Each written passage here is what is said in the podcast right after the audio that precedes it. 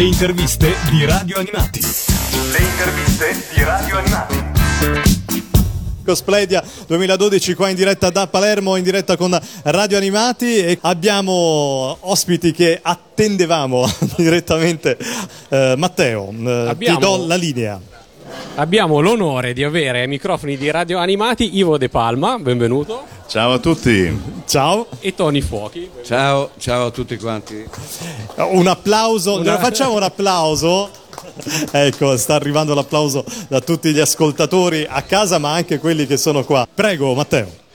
Dunque, comincerei per eh, diciamo, i nostri ascoltatori con un elenco dei- de- delle serie alle quali avete, eh, alla- avete partecipato, diciamo un breve, un breve elenco. Allora, eh, beh, tutte e due i Cavalieri dello Zodiaco, eh, tutti e due eh, avete partecipato anche a Gem.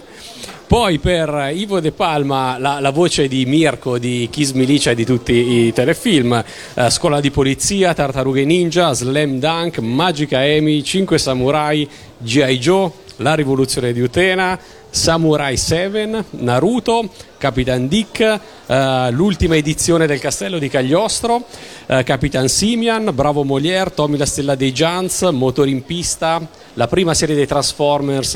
Ma ve le ricordate tutte? No, ovviamente noi abbiamo di, alcuni, di, di alcune di queste esperienze un ricordo un po' vago perché sono, alcune di queste sono lontane nel tempo ed entrambi, sia io sia Tony, oramai siamo professionisti di lungo corso.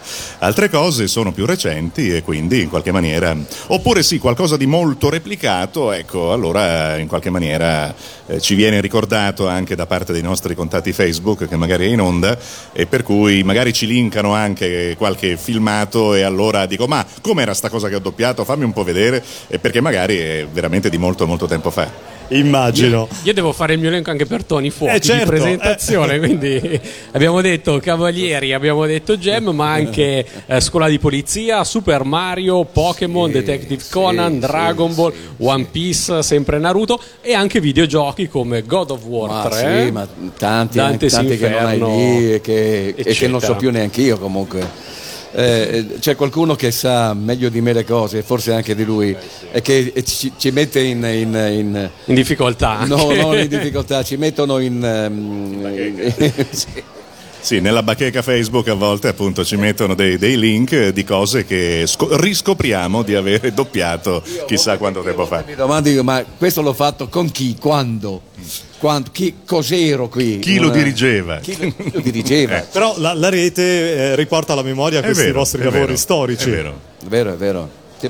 Viene- da più persone e, e più persone sanno mm, più cose, le mettono insieme tutte, una dopo l'altra. Però è una grande gratificazione, no? Sì, certo. Io a volte però non so che cosa, di cosa stanno parlando. Io co- come domanda iniziale vorrei chiedere a tutte e due come avete iniziato questo lavoro, chi sono stati i primi maestri che avete avuto che vi hanno eh, insegnato questo mestiere. Ma allora eh, bisogna distinguere i maestri proprio di dizione e recitazione, i miei due sono ormai buonanima, io ho studiato a Torino dizione con Iginio Bonazzi e eh, recitazione con Ernesto Cortese. Eh, e poi naturalmente ci sono coloro che mh, per quanto mi riguarda nella piazza di Milano hanno messo provvidenzialmente il loro tempo, la loro bravura, la loro intelligenza al servizio di, di- di chi come me doveva imparare un mestiere. Quindi io farei un ringraziamento un po' a tutta la piazza di Milano dei primi anni Ottanta che mi ha comunque accolto piuttosto bene e naturalmente non si può non eh, citare chiaramente il grande Enrico Carabelli, purtroppo anche lui buonanima, che con i Cavalieri dello Zodiaco diciamo che mi ha dato una bella possibilità. A che età hai iniziato? Eh, io ho cominciato, ehm, avevo 21 anni praticamente, il primo protagonista però è arrivato dopo due annetti di gavetta e fu appunto Mirko in Kiss Milicia.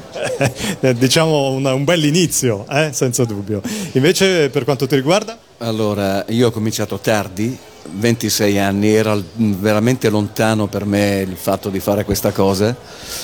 La prima volta che per curiosità sono andato a vedere, il giorno dopo ho cominciato a lavorare. Ah, bellissimo. Allora, eh, già, già talento. No, maestri di, di cose.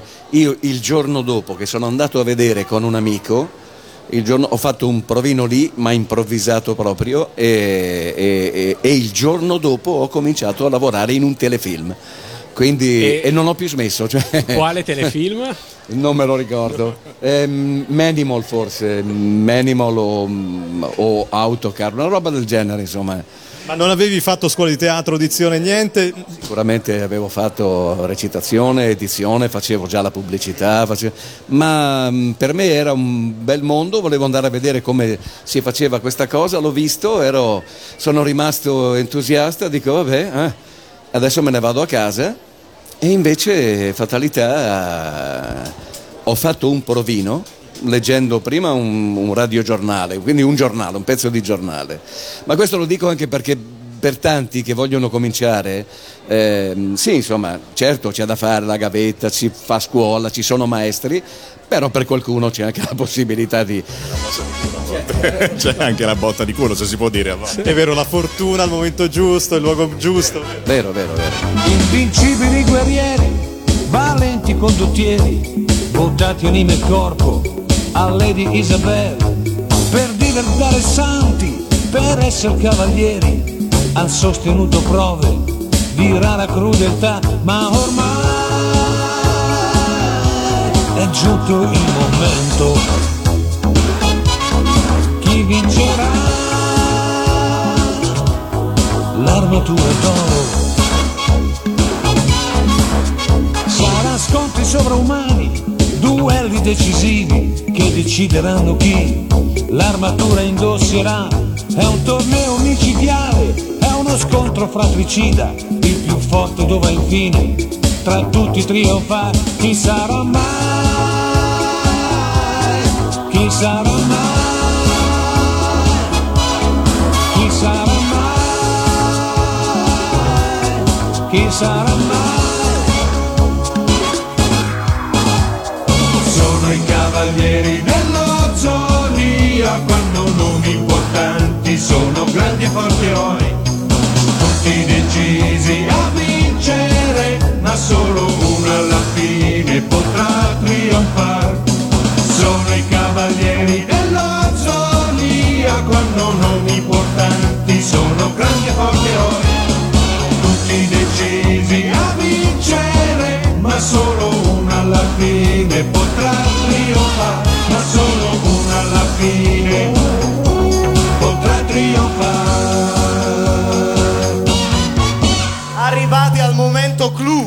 Della serata, avete già sentito un attimino le voci che vi salutavano, la voce profonda del nostro Ivo De Palma e l'altrettanto bellissima voce del maestro Tony Fuochi. Allora, Ehm, a questo punto noi vorremmo darvi comunque un'idea, diciamo, di quello che succede in sala di doppiaggio quando si prova e poi si incide un anello.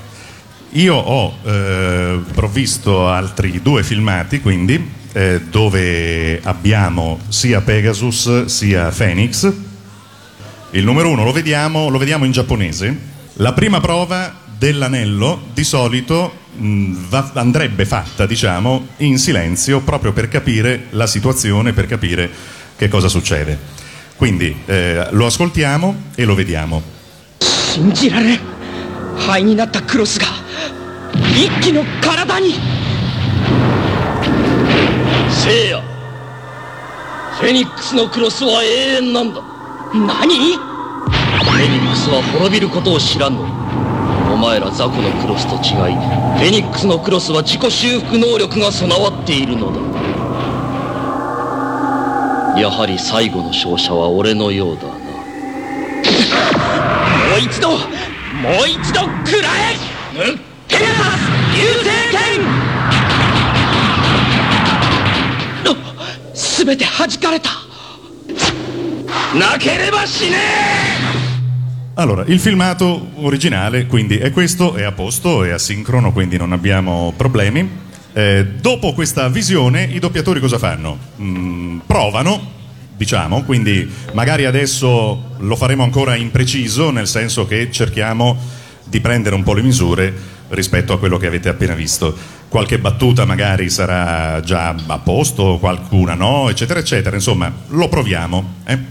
Allora, rimandiamolo con l'audio lievemente ma non troppo più basso. Non è possibile. L'armatura in frantumi di Phoenix si è ricomposta da sola. Pegasus. Eh, L'armatura di Phoenix è eterna. Eterna. Come l'araba fenice risorge dalle ceneri, così la mia armatura è in grado di ricomporsi da sola, ogni volta più forte e potente di prima. È praticamente indistruttibile. Puoi capire come questo mi rende invulnerabile a qualsiasi attacco. Ma sì, staremo a vedere, Araba Fenice. Eccoti il mio colpo più potente. Fulmine di Pegasus! È riuscito a schivarlo. È la tua fine! Allora, questa era già una prova, diciamo, no? Una buona prova. eh? Adesso magari ve lo. visto che vi è piaciuto così tanto, vu- vuoi già farlo? Allora, Tony, perché Tony ha in mente in realtà una. ha in mente una versione un po'. Sì, giochiamo. Vabbè, allora vediamo un po'. Proviamo a giocarla in casa. Visto Dai, che, ecco, visto che pro- questa prova era venuta già abbastanza bene, allora lo rivediamo e lo, lo- lo riproviamo, ma in un modo un pochino, un pochino diverso. Vediamo. Non è possibile! L'armatura in frantumi di Phoenix si è ricomposta da sola! Pegasus! L'armatura di Phoenix è eterna! Eterna! Come l'araba fenice risorge dalle ceneri, così la mia armatura è in grado di ricomporsi da sola, ogni volta più forte e potente di prima, è praticamente indistruttibile. Ah!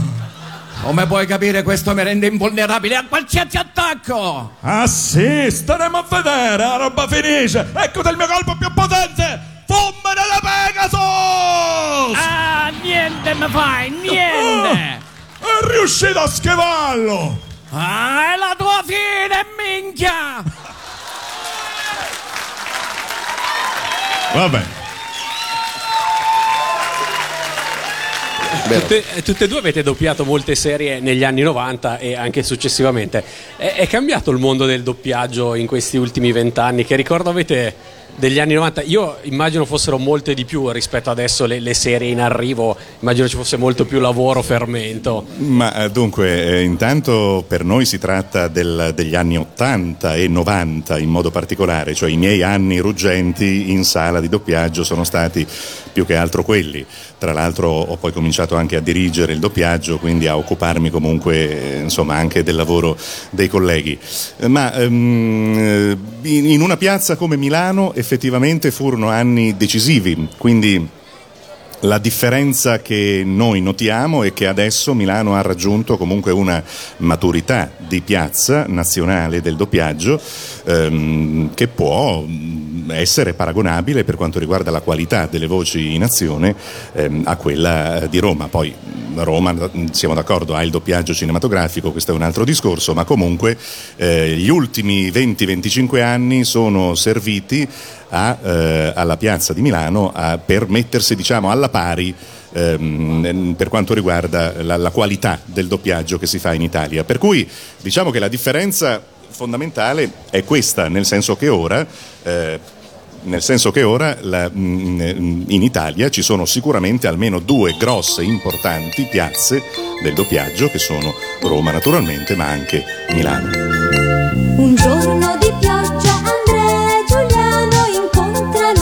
Licia per caso. Poi Mirko finita la pioggia incontra e si scontra con Licia e così il dolce sorriso di Licia nel loro pensiero ora c'è. Kiss me, kiss me Licia,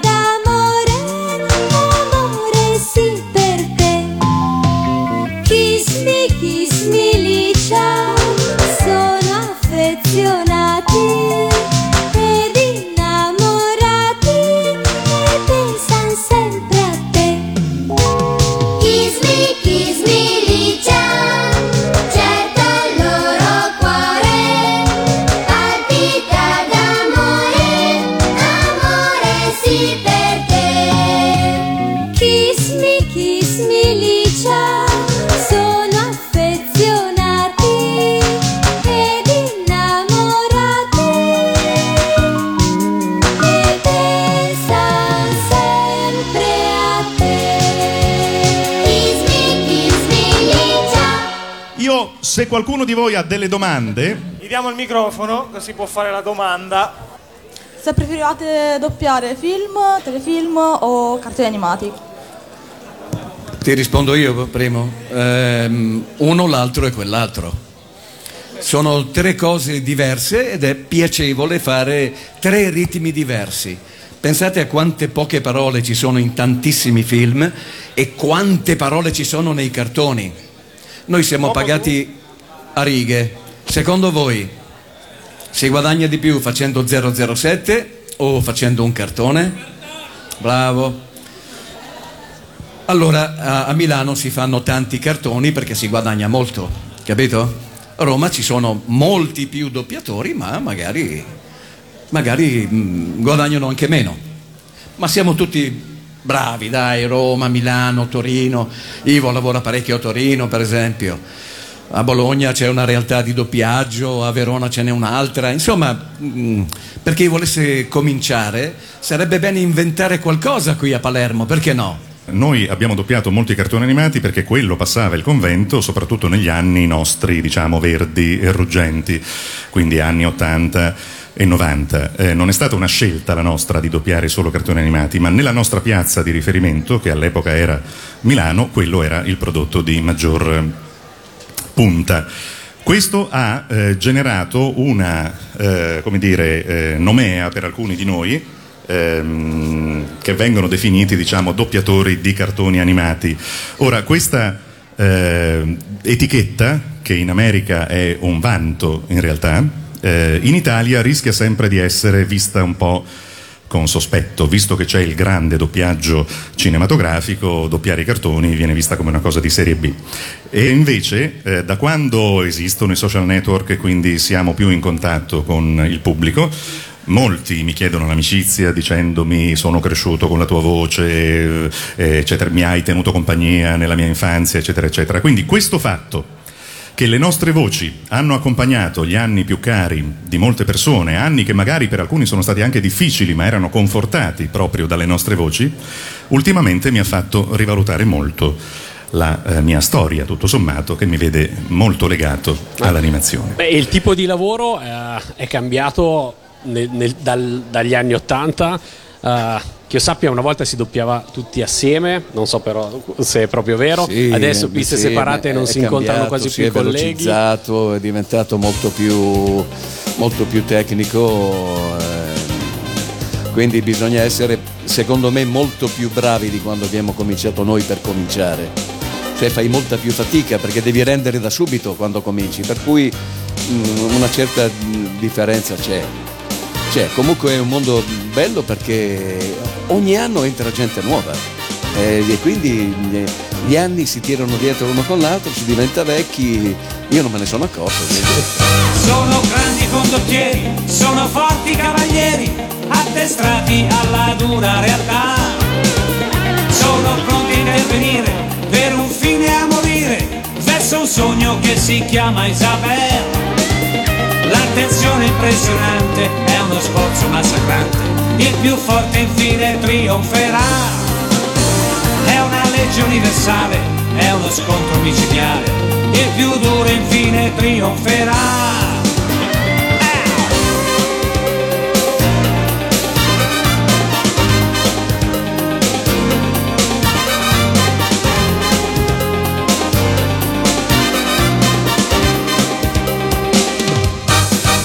L'armatura è l'obiettivo lo scontro decisivo, vale tutto l'importante sarà.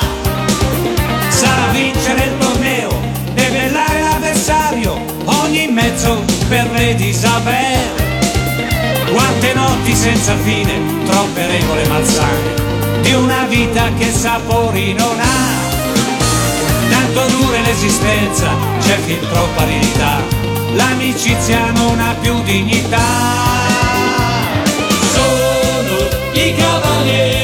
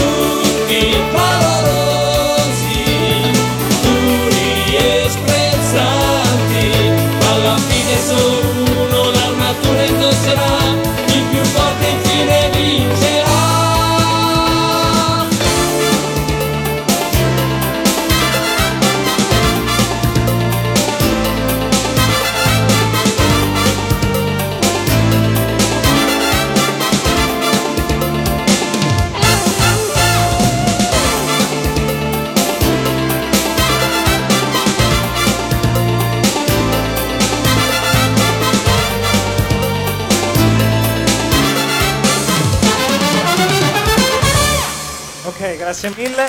Passiamo ad un'altra domanda. Un ragazzo con la keffia.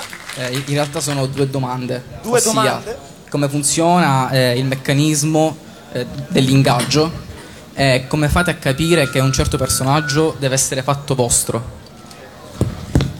Questa è una bella domanda. Eh? Eh, guarda, ehm, bella domanda, mm, molto semplice.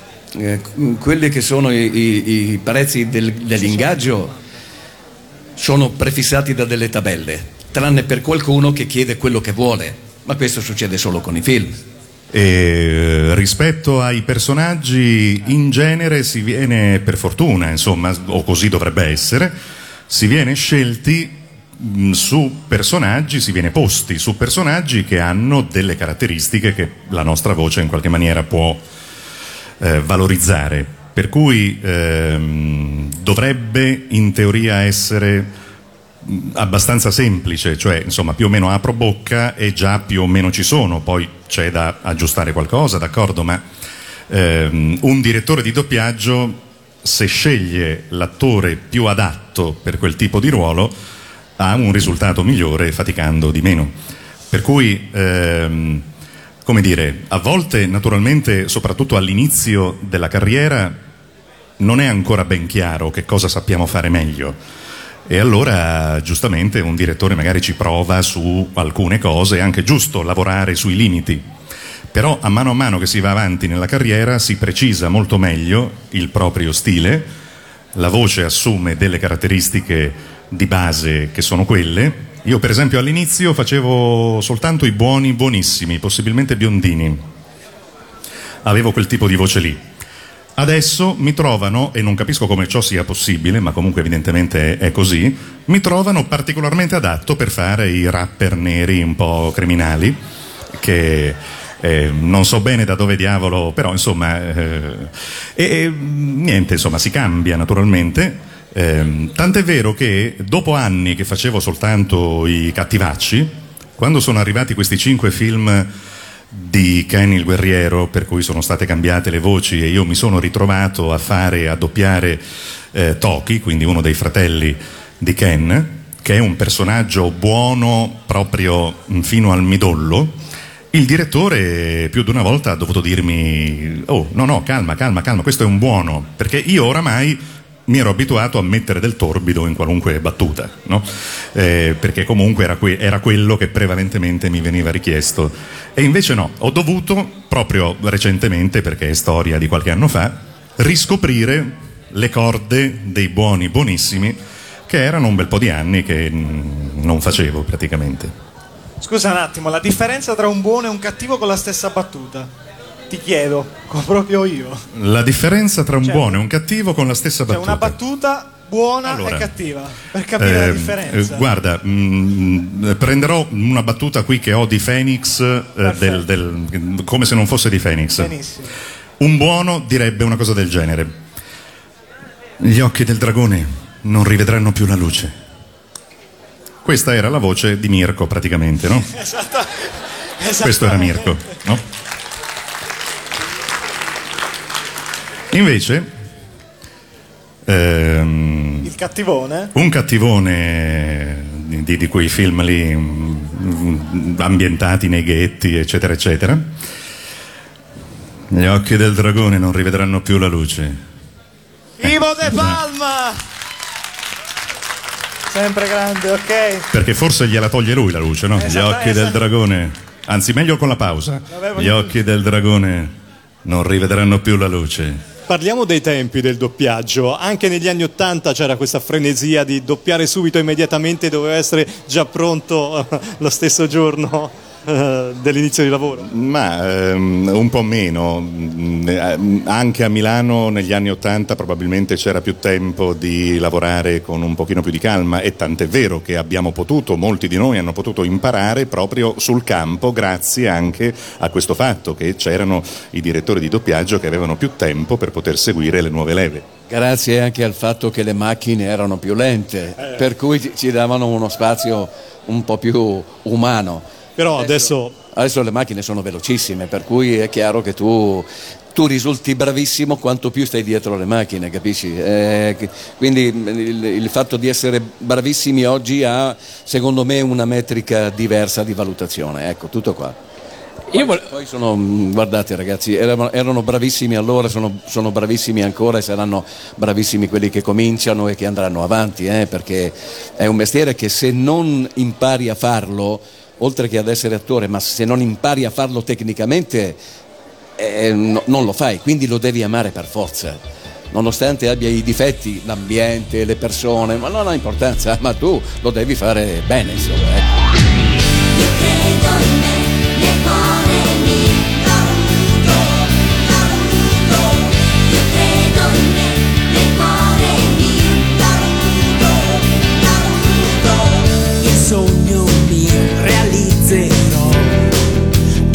Ecco. scommettere un ninja anch'io diventerò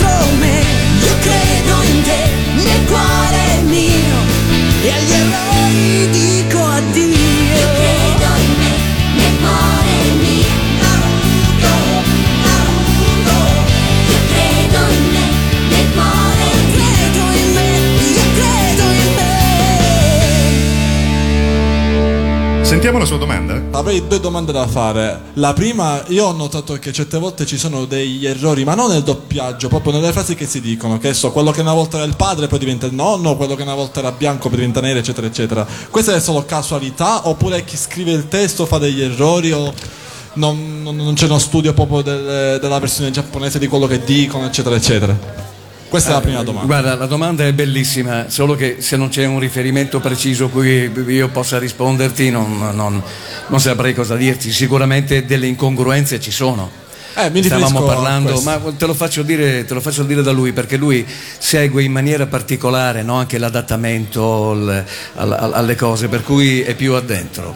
Per quanto riguarda eh, l'adattamento, allora il doppiaggio, l'adattamento sono servizi che possono essere fatti bene, meno bene, male, esattamente come il piastrellista che viene a casa mia, mi fa un lavoro e può essere che mi soddisfi o meno. Quindi eh, non, non ho dubbi che possano esserci al- stati alcuni casi, eh, anche nei Cavalieri dello Zodiaco, tra l'altro, che ha avuto una storia dal punto di vista dell'adattamento molto particolare, anche molto travagliata, per quanto poi anche molto celebrata e amata da buona parte del pubblico. Quindi è possibile che vi sia, eh, ci siano tutte eh, quelle cause che hai detto, ignoranza eh, che sicuramente era molta vent'anni fa, 25 anni fa, da parte del mondo del doppiaggio per tutto quanto era Giappone. Ehm, e comunque oppure insomma gente che fa questo lavoro diciamo nei ritagli magari e non lo fa come dovrebbe farlo insomma sono tanti i motivi che possono portare a un adattamento non completamente soddisfacente.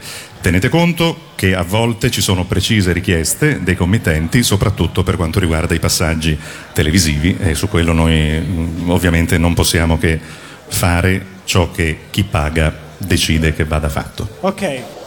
Ero curioso di sapere che, come, che tipo di rapporti c'erano fra i doppiatori e le reti televisive su cui sarebbero poi andati in onda i cartoni animati. Ma- in particolare mi domando se voi entravate in, in contatto diretto con Alessandra Valeri Manera, che era la responsabile di tutta la programmazione Ma- per ragazzi, oppure Allora, la Oppure il risposta, mh, diciamo, nel 99% dei casi è no, nel senso che eh, in genere noi lavoriamo per stabilimenti, eh, quindi non per le televisioni, eh, diciamo, in battuta diretta, cioè le televisioni danno il lavoro a degli stabilimenti che poi ci contattano e solo chi tra di noi eventualmente ha poi partecipato a programmi televisivi veri e propri, allora è entrato ovviamente in contatto per esempio con la signora Alessandra Valeri Manera, Eh, ma altrimenti noi, cioè io sì l'ho conosciuta, l'ho vista, d'accordo, ma sicuramente non ho mai trattato con lei nessun aspetto del mio lavoro e per lei di cose ne ho fatte tante nella mia carriera. Sì, anche e comunque sia la si conosceva solo se facevi le cose che andavano in televisione con gli umani, non con i cartoni. È cominciata la produzione sua di, di cose fatte con le persone, per cui lei andava a scegliere. Io ho fatto delle pose, ne ho fatte parecchie per, per i programmi di Dice, per queste cose. Ehm, e allora lì la conoscevi direttamente perché era sui set, perché si faceva sentire, perché le cose dovevano girare più velocemente, era sempre e solo per quello. Eh, comunque, no, però poi addirittura ci sono cose che io ho fatto anni fa che non sono mai andate in onda, cioè sono ancora negli archivi di, di Canale 5 per quanto ne so e che saranno vendute chissà quando, chissà a chi, ma non sono mai andate in onda, quindi allora si faceva il lavoro ancora prima di sapere che andasse in onda. Adesso invece no, adesso c'è tutto un battage pubblicitario sotto, quindi i pupazzetti, le, le- le- fotografie, i giochi, i giochini, altrimenti è difficile che ci siano serie che vanno, che vanno avanti. Cartoni legati ai videogiochi. I cavalieri dello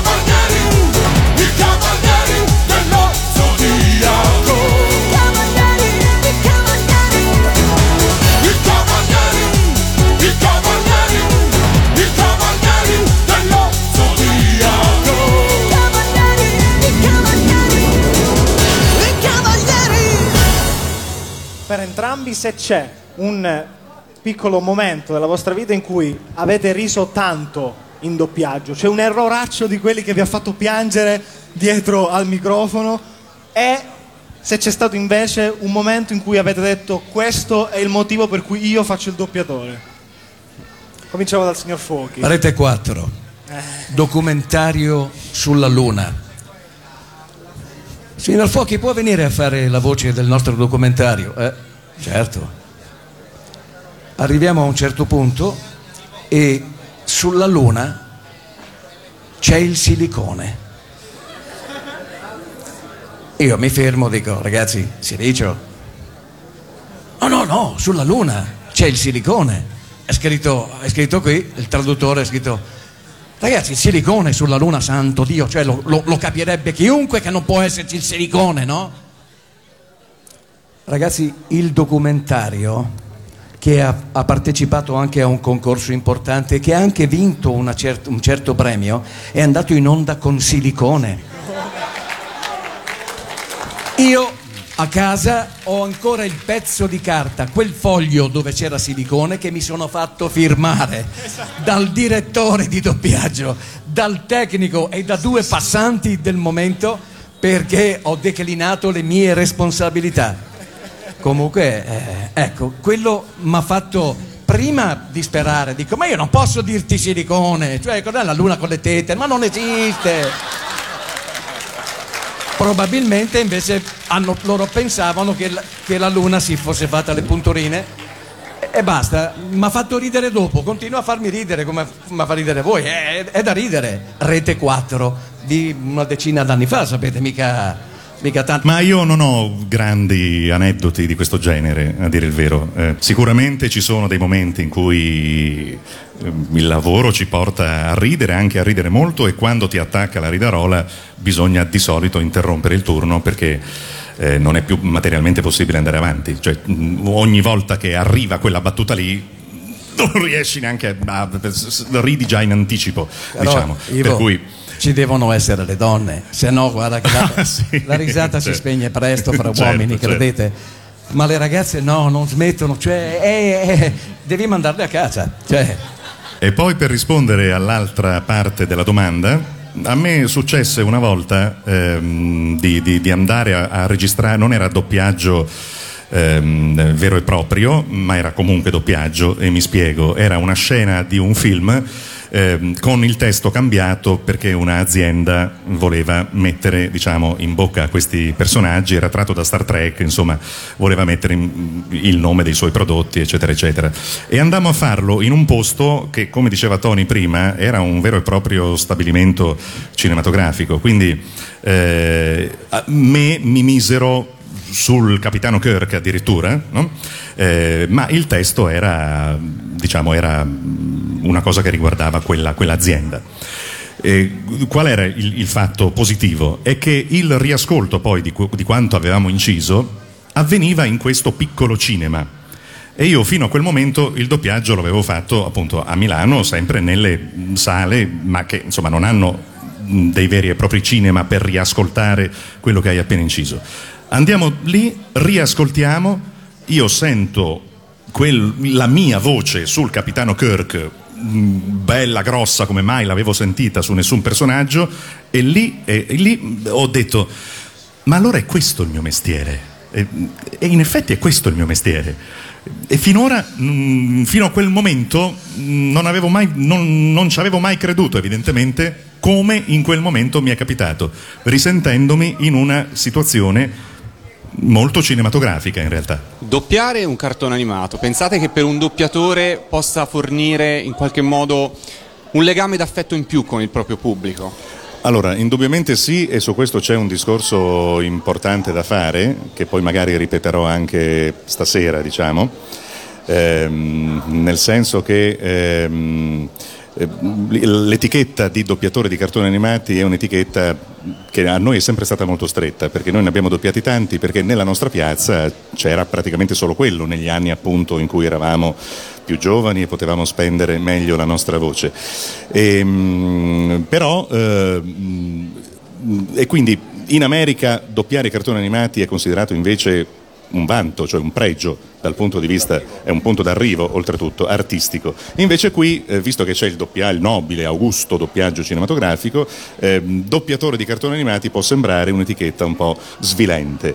Io l'ho però rivalutata eh, recentemente proprio sui social network perché molte persone che mi chiedono l'amicizia mi dicono eh, sono cresciuto con la tua voce, sono, insomma, mi hai tenuto compagnia nella mia infanzia, eccetera, eccetera. Allora, questo fatto che negli anni più belli di molte persone che magari erano anche difficili ma che furono consolati dalle nostre voci, no? in questi anni comunque ci fossero le nostre voci come presenza importante che si ricorda ancora adesso, questo lo ritengo ora eh, invece un motivo tutto sommato di vanto, per cui eh, in qualche maniera questa cosa mi ha fatto un po' fare pace con, con la questo mia passo- storia. Con la sua storia. Stessa cosa. E poi, e e poi parliamoci chiaro, ehm, vorrei sentire um, qu- qualche volta qualcuno considerato come, come attore importante che fa film fare cartoni. Ragazzi c'è una difficoltà che va al di là del fatto di ripetere scene che sono umane, che sono vere, cioè tu devi andare sopra le righe, sotto le righe, attraverso le righe a fare i cartoni. E quindi ti devi veramente, devi fare veramente una fatica che in, in altro senso non c'è, o perlomeno è diversa. Caratterizzare un personaggio in un cartone animato No, eh, certo, non è eh, specialmente per chi deve fare poi un cartone molto caratterizzato. eh. E a questo proposito volevo chiedere proprio a Tony Fuochi se c'è una differenza anche fra cartone animato e videogioco, dato che... eh, Ma se lo dici, guarda, se lo chiedi a me, io, mm, io ho cominciato perché avevo una voce profonda. eh. Poi invecchi, la tua voce, mm, ehm, qualcuno se la rovina. Parliamoci chiaro, perché fare il cartone, mm, specialmente di un certo tipo, fare i cattivi tutti i giorni, eh, non è che, che la, tua, la- la tua voce alla fine ti ringrazia granché.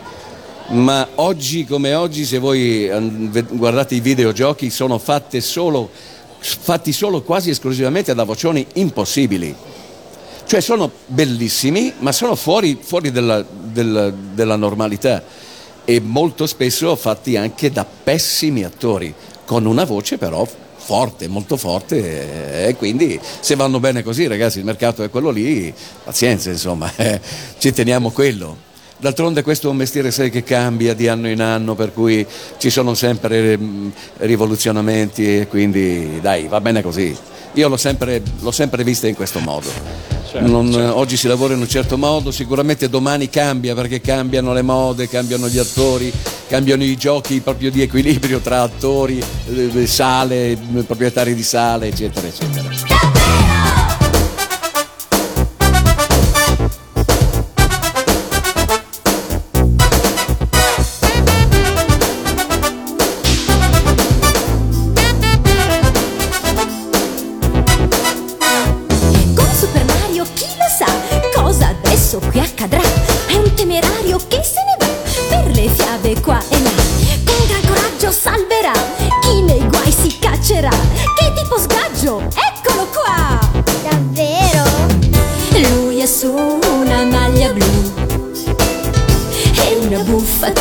Tutta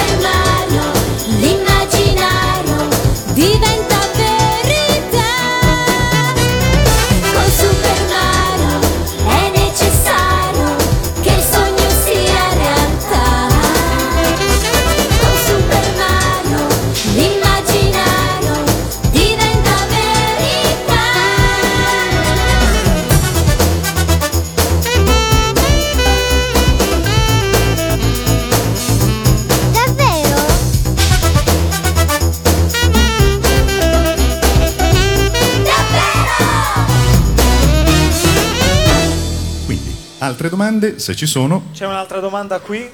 La ragazza elegantissima. il microfono... Ah no, ce Buonasera, l'avete. volevo sapere come vi è nata la passione per questo lavoro. È nata per me è nata per caso. Lo raccontavo alla radio oggi, mm, non vorrei ripetere tutto visto che loro lo rimanderanno in onda. Mm, eh, grandi linee. La mia passione era quella di guardare i film e di domandarmi come fanno a parlare in italiano così perfettamente. E per me era una cosa. E allora stavo a guardare e stavo a guardare le bocche, come muovevano le bocche questi, no? E a un certo punto mi sono detto voglio farlo anch'io. Sono passati degli anni, eh, sapete, prima di... Mi è capitato di andare a Milano con un amico che andava a prendere dei soldi di un film eh, di cowboy che aveva fatto e andava in Merak. Allora lavoravamo in sale grandi da cinema, oggi non si lavora più così, purtroppo. Arrivo lì, faccio il provino con il titolare del- della Merak, il quale mi fa leggere un radiogiornale. Facevo radio. Eh, io i radiogiornali li sapevo fare, giusto? Il mio amico dice a Chip Barcellini, dice, "Mm, vuoi provare a doppiare? Io ringrazio sempre il Signore che mi ha fatto dire di sì. Non so neanche io perché ho detto sì, avrei voluto dire no, ma ho detto sì. Chip ha messo un anello. Mi dice fai questo personaggio, guardalo bene prima, mi raccomando, fallo, guardalo bene, bene, guardalo bene. Manda l'anello, io guardo questo anello e dico va bene, facciamolo. E Chip mi dice no, non l'hai mai fatto. Mm, Non puoi farlo, devi guardarlo almeno due, tre, quattro, anche cinque volte. No, no, dice io, gli dico facciamolo. E lui mi, prendendomi per, eh, dice al tecnico va bene, mandaglielo, mandaglielo, no? Me lo manda e io faccio l'anello perfettamente. Chip ap- apre l'interfono e mi dice, mi stai prendendo per il... eh? Dov'è che doppi tu? Da nessuna parte, Chip. Allora è la fortuna dei principianti. Mi mette su un altro anello, dice prova a fare questo adesso. Mi mette su un altro anello, io lo guardo, apre l'interfono, mi dice vuoi farlo? Io gli dico no, non l'ho capito bene.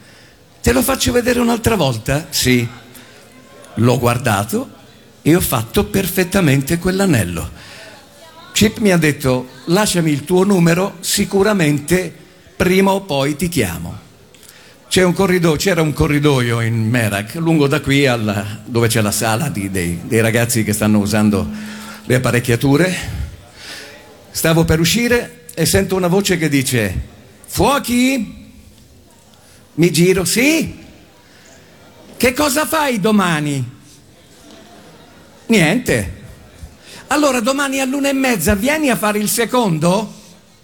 La mia prima parola del mio primo telefilm è stata quella di un cameriere che diceva a due amanti champagne e non ho più smesso di bere. Grande applauso per Tony Fuochi. Adesso la risposta del grande Ivo De Palma. Sarò più sintetico, anche però per me eh, prima le prime esperienze furono radiofoniche, le chiamavamo ancora radio libere, era un contesto del tutto non regolamentato all'epoca, o comunque non ancora come adesso, però fu quello il momento in cui capii che boh, la mia voce, anche se al momento non- in quel momento non era assolutamente eh, come dire, esercitata, però insomma era il mio punto di forza. Mi consigliarono di studiare edizione mm, e quindi studiai edizione per rendere meglio in radio.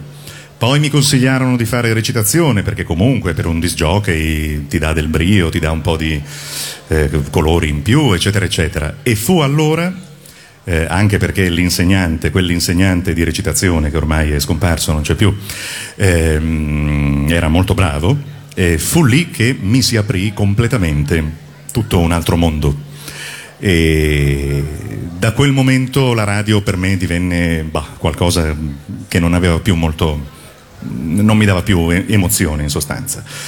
E quindi quando poi decisi di provare a fare di questo una professione, continuai a utilizzare il mio punto di forza. Quindi per me il doppiaggio non è un ripiego, eh, perché c'è un po' questa cosa, eh, fanno i doppiatori perché non sono riusciti a fare gli attori, allora no, c'è anche chi sceglie di fare doppiaggio eh, fin dall'inizio e questa è stata la mia storia.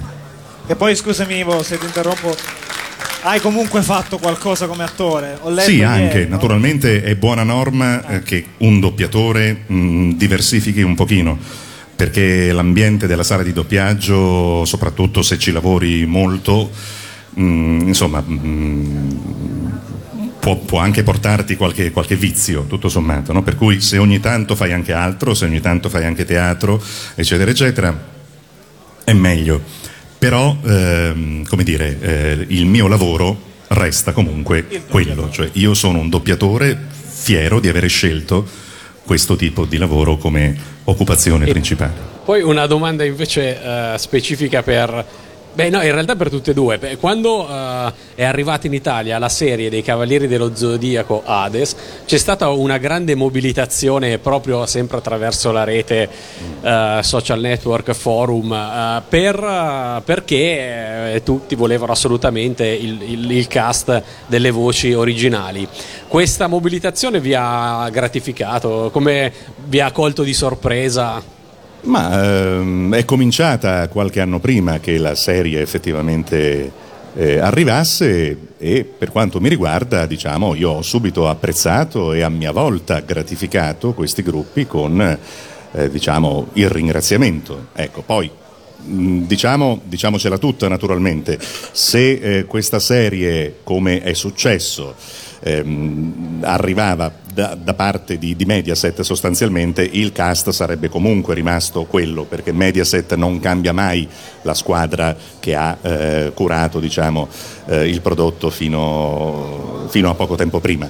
Quindi comunque, ehm, visto che poi le cose sono andate così, cioè Mediaset ha acquisito effettivamente la serie di Ade, ehm, era abbastanza scontato comunque che eh, mantenesse lo stesso cast. Però indubbiamente eh, ehm, i dibattiti che hanno preceduto quel momento ehm, diciamo, sono stati gratificanti a tal punto che io stesso diciamo, ho- partecipato, ho preso parte ehm, in qualche maniera a, a tutte quante le discussioni, eccetera, eccetera, per cui è comunque una cosa che ho apprezzato. Io volevo aggiungerti solo questa cosa. Quando è cominciata questa, questa- questa serie, io ero il più vecchio di tutti. E mi sentivo anche un po' fuori posto, ti dico la sincera verità. Invece mi hanno scelto perché andavo bene, probabilmente andavo bene al direttore per fare que- questa cosa. Io non sono, non sono mai stato, mm, non ho mai cercato troppo le cose, mi sono sempre arrivate, ho aspettato anche questa, è arrivata, ho fatto questa cosa.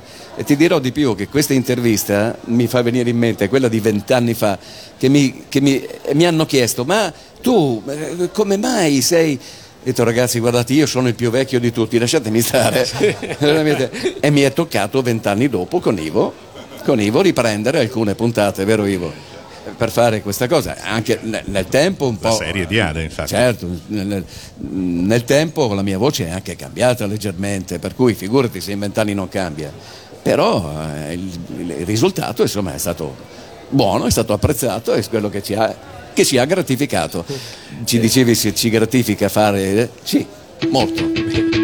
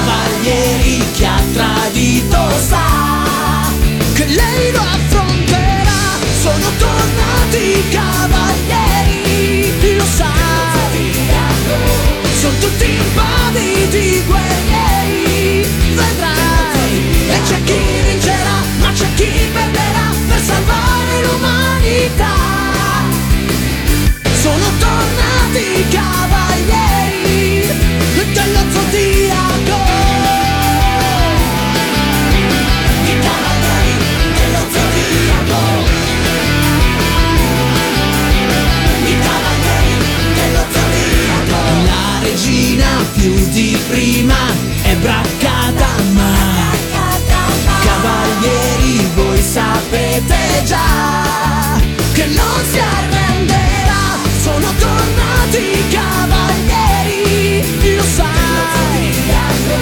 Sono tutti impavidi guerrieri, vedrai. E c'è chi vincerà, ma c'è chi perderà per salvare l'umanità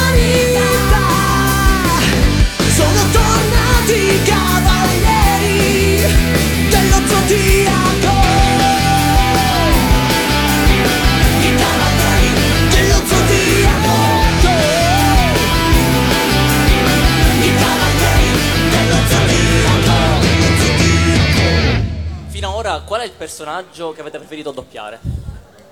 Personaggio preferito? Ehm, ragazzi, ma, mm, io li ho amati tutti, li ho anche dimenticati tutti, eh? Però, sì, sì, però credetemi, cioè, è bello arrivare una mattina che ti sei alzato bene dal letto, la mamma ti ha detto ciao, vai a lavorare, sai, vai tranquillo, e arrivi lì e ti fanno fare un cattivo bestiale, cioè proprio, quei cartoni ragazzi ce ne sono, eh, dove, dove, ditemi una battuta qualunque. Lo sai che cos'hai tu? Tu hai una faccia che non mi piace. Lo sai che cos'hai tu? Tu hai una faccia che non mi piace. E prima o poi qualcosa succederà.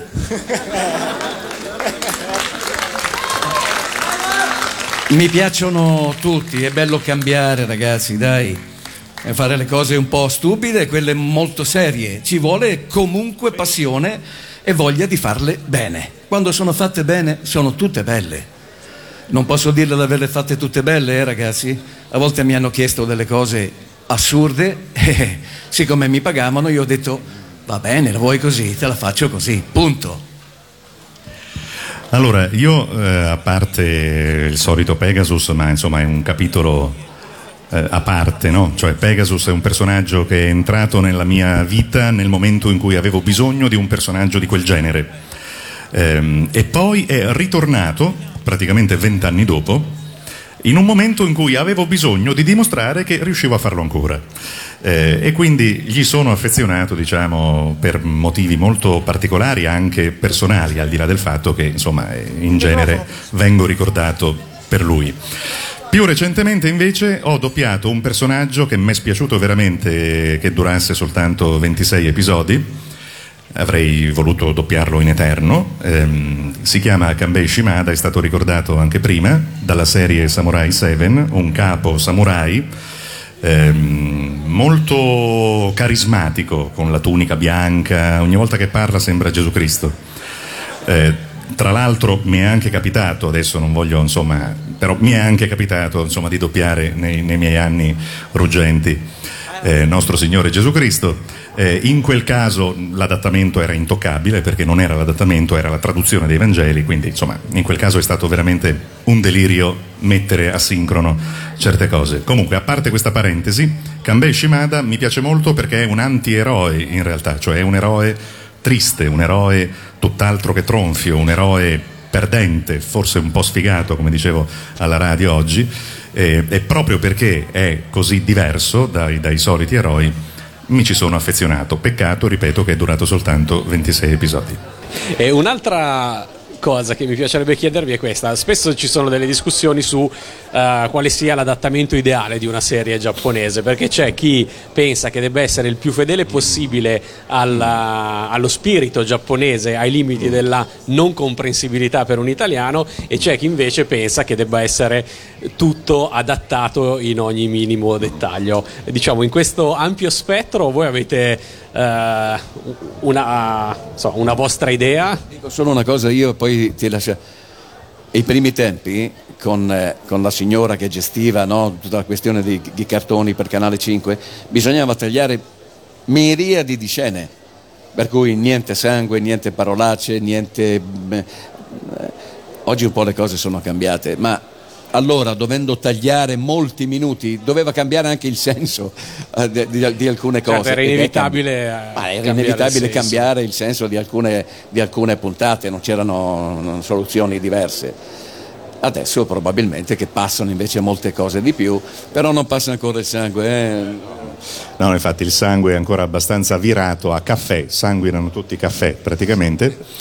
Eh, comunque, allora, mh, ci sono delle distinzioni da fare. Intanto il passaggio televisivo italiano non fa testo, nel senso che quello che passa in televisione in Italia è viziato dal fatto che abbiamo la cosiddetta fascia protetta, per cui i programmi specificamente destinati ai bambini o alla cosiddetta fascia teen, quindi comunque anche agli adolescenti, mh, in qualche maniera eh, subiscono solo per il passaggio televisivo una serie di interventi e quindi questo sia, sia chiaro ehm, per quanto riguarda la televisione. Per quanto riguarda il resto, eh, la mia posizione personale ehm, intanto è che Senseiya, quindi i Cavalieri dello Zodiaco, è un caso troppo particolare, nel senso che appunto è nato come adattamento in un momento in cui c'era proprio tutta un'altra situazione e c'era anche molta ignoranza da parte nostra proprio rispetto al repertorio, rispetto a mille cose, eccetera, eccetera. Quindi eh, adesso, eh, dovendo portare avanti quel tipo di situazione con un minimo di continuità, per non stravolgere proprio tutto, in qualche maniera bisogna non possiamo non tenere conto anche di alcuni errori che furono fatti. Nella storia all'epoca. dell'adattamento italiano, Esa- esatto. Per quanto riguarda in assoluto, in generale, il discorso, io sono senz'altro tra quelli che ehm, prediligono il rispetto dell'originale. Certo, attenzione però, eh, non considerando eh, la lingua di arrivo, che in questo caso è l'italiano, come secondaria rispetto alla lingua di partenza. Quindi per quanto mi riguarda, massimo rispetto dell'originale, ma se una cosa è incomprensibile effettivamente, eh, bisogna in qualche maniera trovare una- un adeguamento, una trasposizione, perché eh, per quanto mi riguarda come attore italiano, la lingua di arrivo, cioè l'italiano, nel doppiaggio non può essere secondaria. Certo. E Avete, cap- avete capito che comunque a lui la cosa interessa molto più che non a me. Nel senso che lui ha, ha- al di là del- del- dell'entrare in sala e di fare, no? E di usare le parole che sono scritte sul copione, lui è quello che deve stare attento a sceglierle, a metterle, a metterle in, bo- a metterle in bocca a chi poi dovrà doppiare i diversi personaggi. No? Quindi è un lavoro più profondo, più, più importante, più, più forte e sicuramente più faticoso. 出会いは嵐のように訪れて私の心を変えてしまう一緒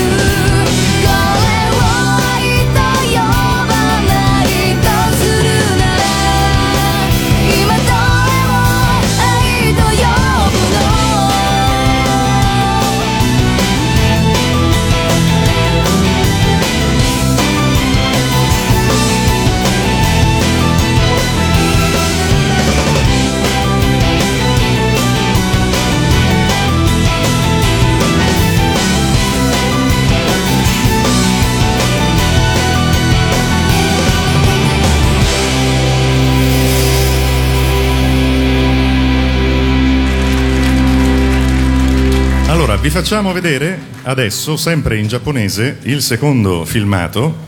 Lo vediamo insieme a voi una prima volta in silenzio per capire la situazione. 一気どういうことだおそらく紫龍の目は回復しないだろうなんだと医者が言ってた通り紫龍は一生春霊に手を引かれて生きなければならんのだ治るあいつは二度も生き返ったんだ そういう星の元に生まれたんだ。せいやもっと現実を直視しろ。なんだと？サンクチュアリはお前たちが考えている以上に強大な敵なんだ。仲間がやられたぐらいで熱くなっているようじゃ。まだまだガキだぜ。ガキだと？くそー弾を冷やせ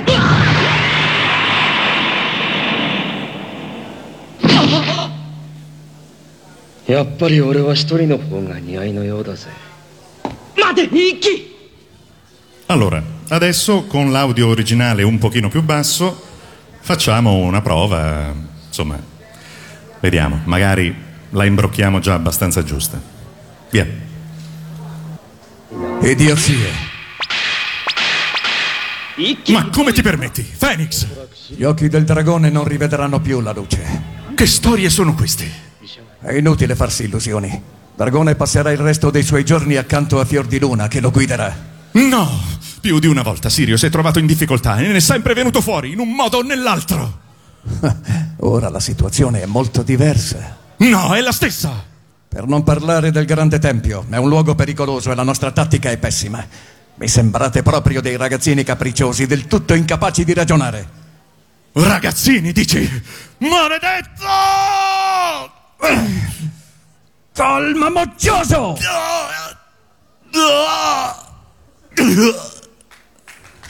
Basta, sono stanco di sentire le vostre stupidaggini. E ne vado. Vieni, Phoenix!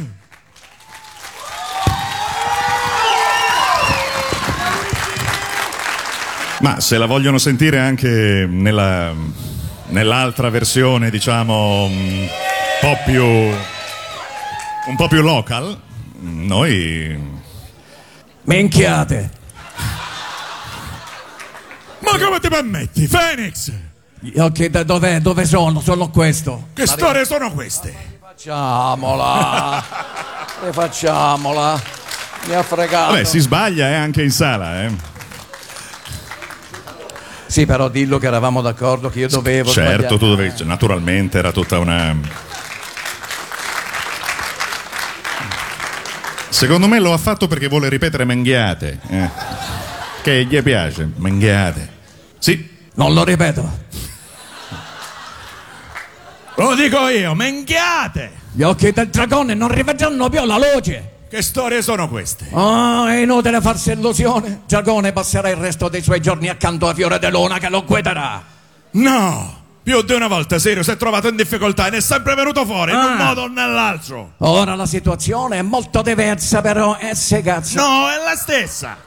Per non parlare del grande tempio, è un luogo pericoloso e la nostra tattica è pessima. Mi sembrate proprio dei ragazzini capricciosi e del tutto incapaci di ragionare. Ah.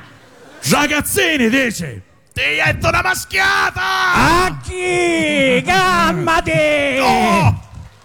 Oh! Oh! Basta, sono stanco di sentire le vostre minchiate, me ne vado via! Ma aspetta, Phoenix! Ma che devo aspettare? ah?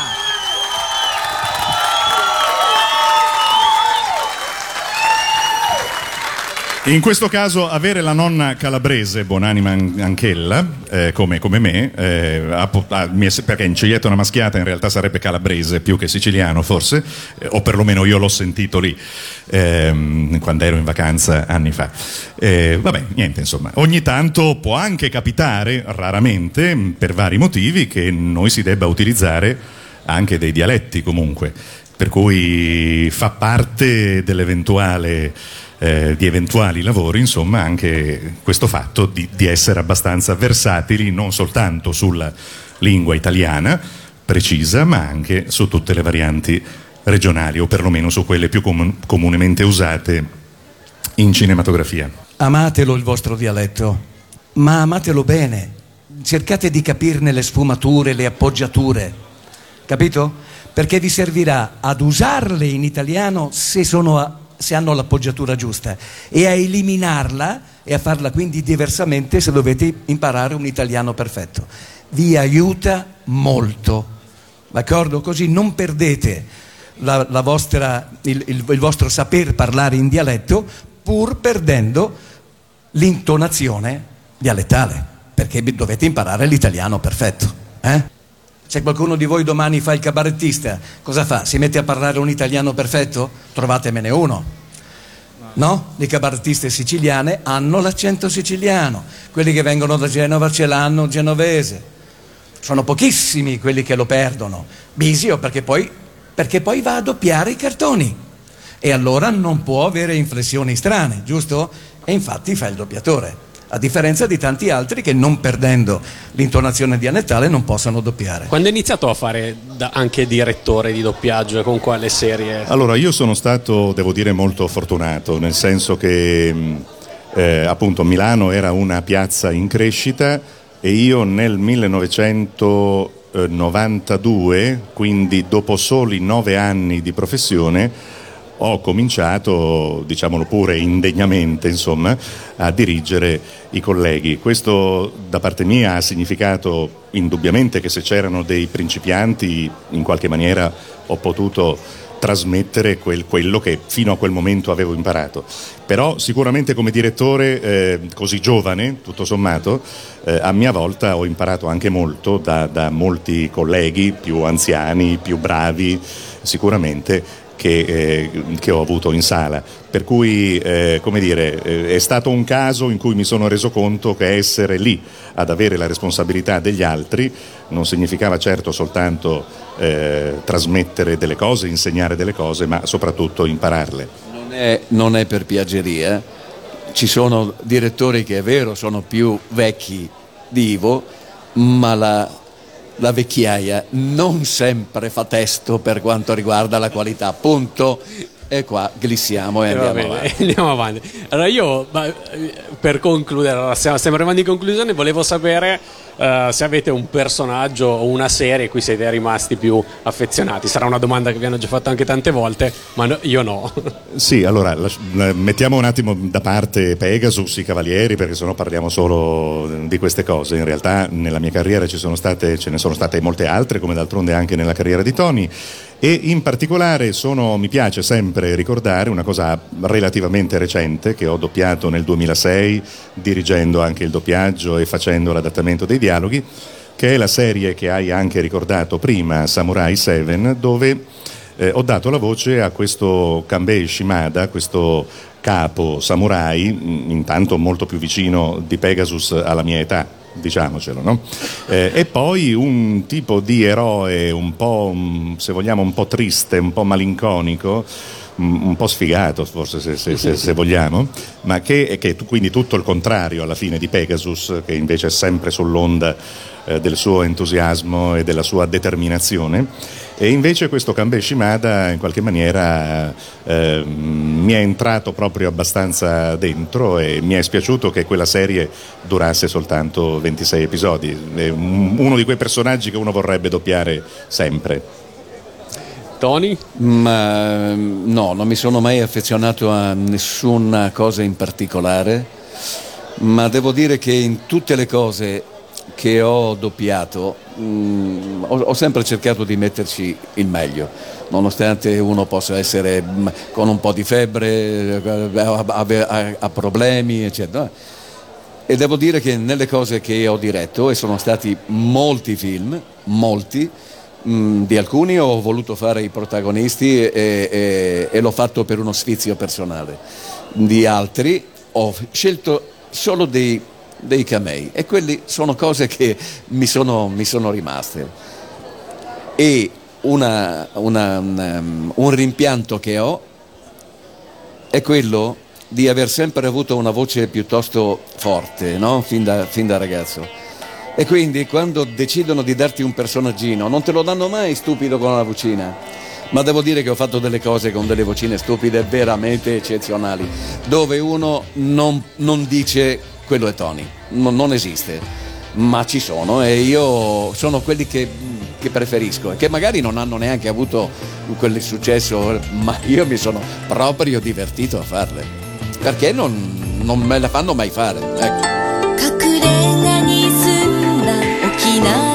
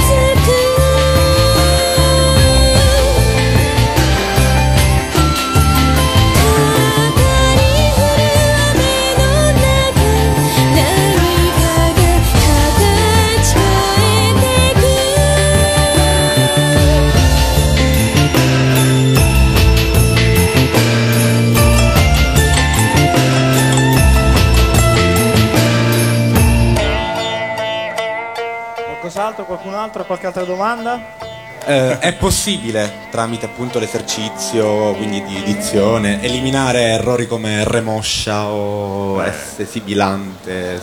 Errore di pronuncia. Ma, l- allora, la R moscia e la S difettosa hanno un nome ben preciso, rotacismo e sigmacismo, e sono due problemi di tipo logopedistico, prima ancora che eh, di dizione. Quindi, visto che dipendono da una postura della lingua errata rispetto alla fonetica standard italiana, bisogna prima andare a intervenire su quelli e dopodiché si mette a posto tutto il resto.